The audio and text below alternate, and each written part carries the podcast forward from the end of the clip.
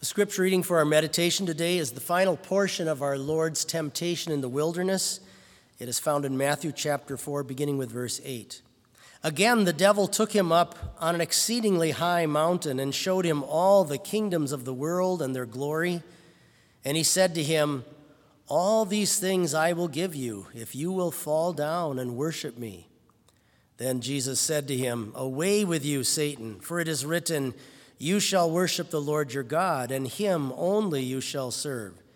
Then the devil left him, and behold, angels came and ministered to him. These are your words, Heavenly Father. They are your truth. We pray that you would strengthen our faith through them. Amen. My final year of seminary, a young man who was out vicaring a year ahead of me was serving a church up way up in northern Minnesota, happened to be out in the country, and um, probably 10 miles from any city or town. And one night he came in to conduct Lenten services, got there about half hour, 45 minutes early, and as he walked up to the altar, he could tell something wasn't right. And there were things that had happened to the candles. There was a knife up on the Bible, and there were some things spray painted on the altar in the shape of a circle with a star in the middle, all signs of occultic devil type worship. And he called the local authorities, and they came out and said that they'd had activity like this going on in the county. In different barns, they would find uh, different things like this. The devil is a very real presence in the world, even though we can't see him. His invisibility to us sometimes may make us forget about him or think to take him rather lightly. Your enemy, your, your enemy has a step up on you and has, in a sense, already won the war if he can convince you that he doesn't exist or that you have no reason to be concerned about him. In the text in front of us, our Lord Jesus has just undergone baptism in Matthew chapter 3. And we're told immediately upon his baptism, he was taken out into the wilderness to be tempted by the devil. And think of that in a sense as a picture of you as well as a Christian. As soon as you were baptized and became a child of God, as soon as the Lord worked faith in your heart to believe in Jesus Christ as your Savior and to put your confidence in Him for paying for your sins so you could have heaven, as soon as that takes place, immediately you become the target of the devil. And from that point forward in your life on, he will be after you to try to tear this faith away from you. When you are taken from the kingdom of darkness that belongs to him and brought into the kingdom of light by faith, and you renounce the devil and all of his wicked works and ways, as soon as that takes place in your life, you now become his target. Think of the arrogance and the audacity and boldness of the devil to go after the Son of God himself. The very one who made him, he's just an angel the very one who made him and all beings, the all powerful, almighty God, and he has enough audacity and boldness to go after him and try to derail him from his mission. And that shows that shows all of us that we certainly know he can try to come after us as well. He tries to approach Jesus in a variety of ways, and we can see that here in our text as well with a variety of different temptations, but he tends to camouflage himself as someone who is a friend, someone who is going to give him something, someone who is going to uh, do something for his benefit. That's how he is when he tempts us as well. He likes to find things that have a hook in them to make us think this is going to be for my good, and this is not dangerous, even though it may be clearly contrary to the Word of God. Years ago, I remember watching a program one night on like one of these news programs 2020 or 60 minutes or something and there was a police officer trying to teach parents about protecting their children. And he picked four mothers who happened to have little four-year-olds and he brought them to a park to play. And he had all of the mothers say to the children ahead of time don't ever walk away with a stranger. Don't ever go away with a stranger. And then while they started playing about half hour later, he walked into the midst with a little picture. They didn't know him. And he pretended to be a man that was, that was looking for his lost puppy and wanted to see if they would help him.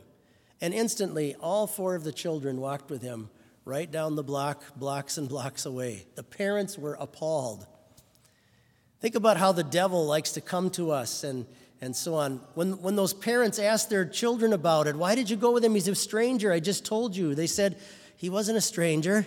He was a nice man that had a picture of a dog.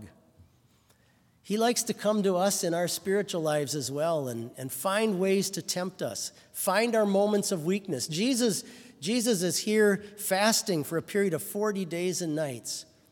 And wouldn't you know that's exactly the time the devil tries to come after him? And he'll look at you and me as well and try to figure out what are the times in our life when we are most vulnerable? Where are the places and spots in our life where, where maybe we have a weakness toward a particular sin? Or maybe something's happened in our life that's, that's, that's kind of shaken us up a little bit and, and caused us to be agitated. Maybe the devil likes to sneak in during those times and weaken our faith or even lead us away from Christ. And make no mistake about it, he studies us. He tries to know us. He tries to learn about us. The United States Army down in, in the, um, uh, down in the uh, academies that, that teach people how to be generals and things, they will often select one particular student who's very bright and teach him, uh, have him just immerse himself in one of the particular possible potential enemies that could be out there in the world. And he'll spend his entire career studying that general or maybe a dictator to learn how they operate. The devil is very careful about you and about me, trying to figure out exactly the places where he can come after us. But it's comforting for us to know and remember that our Lord Jesus Christ is far greater than any fallen angel. He's the Son of God Himself. And how little it takes by Him and by the kingdom of God, how little it takes to defeat this enemy. Think about how God chose to have the plan of our salvation begin. It started as a little seed inside of a virgin's womb, and then this little baby that came into the world. And through that, the almighty power of God, even through something that small and seemingly insignificant to the world, God could defeat the entire forces of hell itself.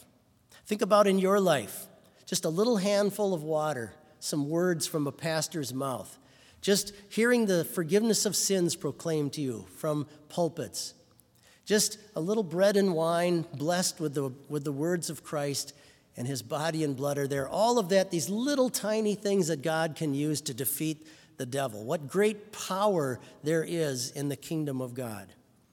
And our Lord Jesus came for this specific purpose. In fact, as soon as he's baptized, we're told the Holy Spirit took him intentionally out into the wilderness to be tempted by the devil. He targets the devil. This isn't an accident that he falls into this temptation. We're told immediately he was led away to be tempted by the devil. In the book of Hebrews, it says this about Jesus' mission He too shared in our humanity, so that by his death he might destroy him who holds the power of death, that is the devil. One last point. Think of all the weapons that Jesus could have used to ward off the devil and defeat him. And yet, what does he use? He uses his own word now, he could have called down legions of angels or built an army or think of all the things in nature he could have used. But what does he do? He goes to Scripture. He goes to the very word he himself helped to produce. And he uses just verses from that to drive the devil away. And he takes that same sword and weapon and he hands it to you as one of his believers. And he says, Hold on to this, learn how to use it, wield it. Hold it close to your side, all the way to the gates of heaven. Amen.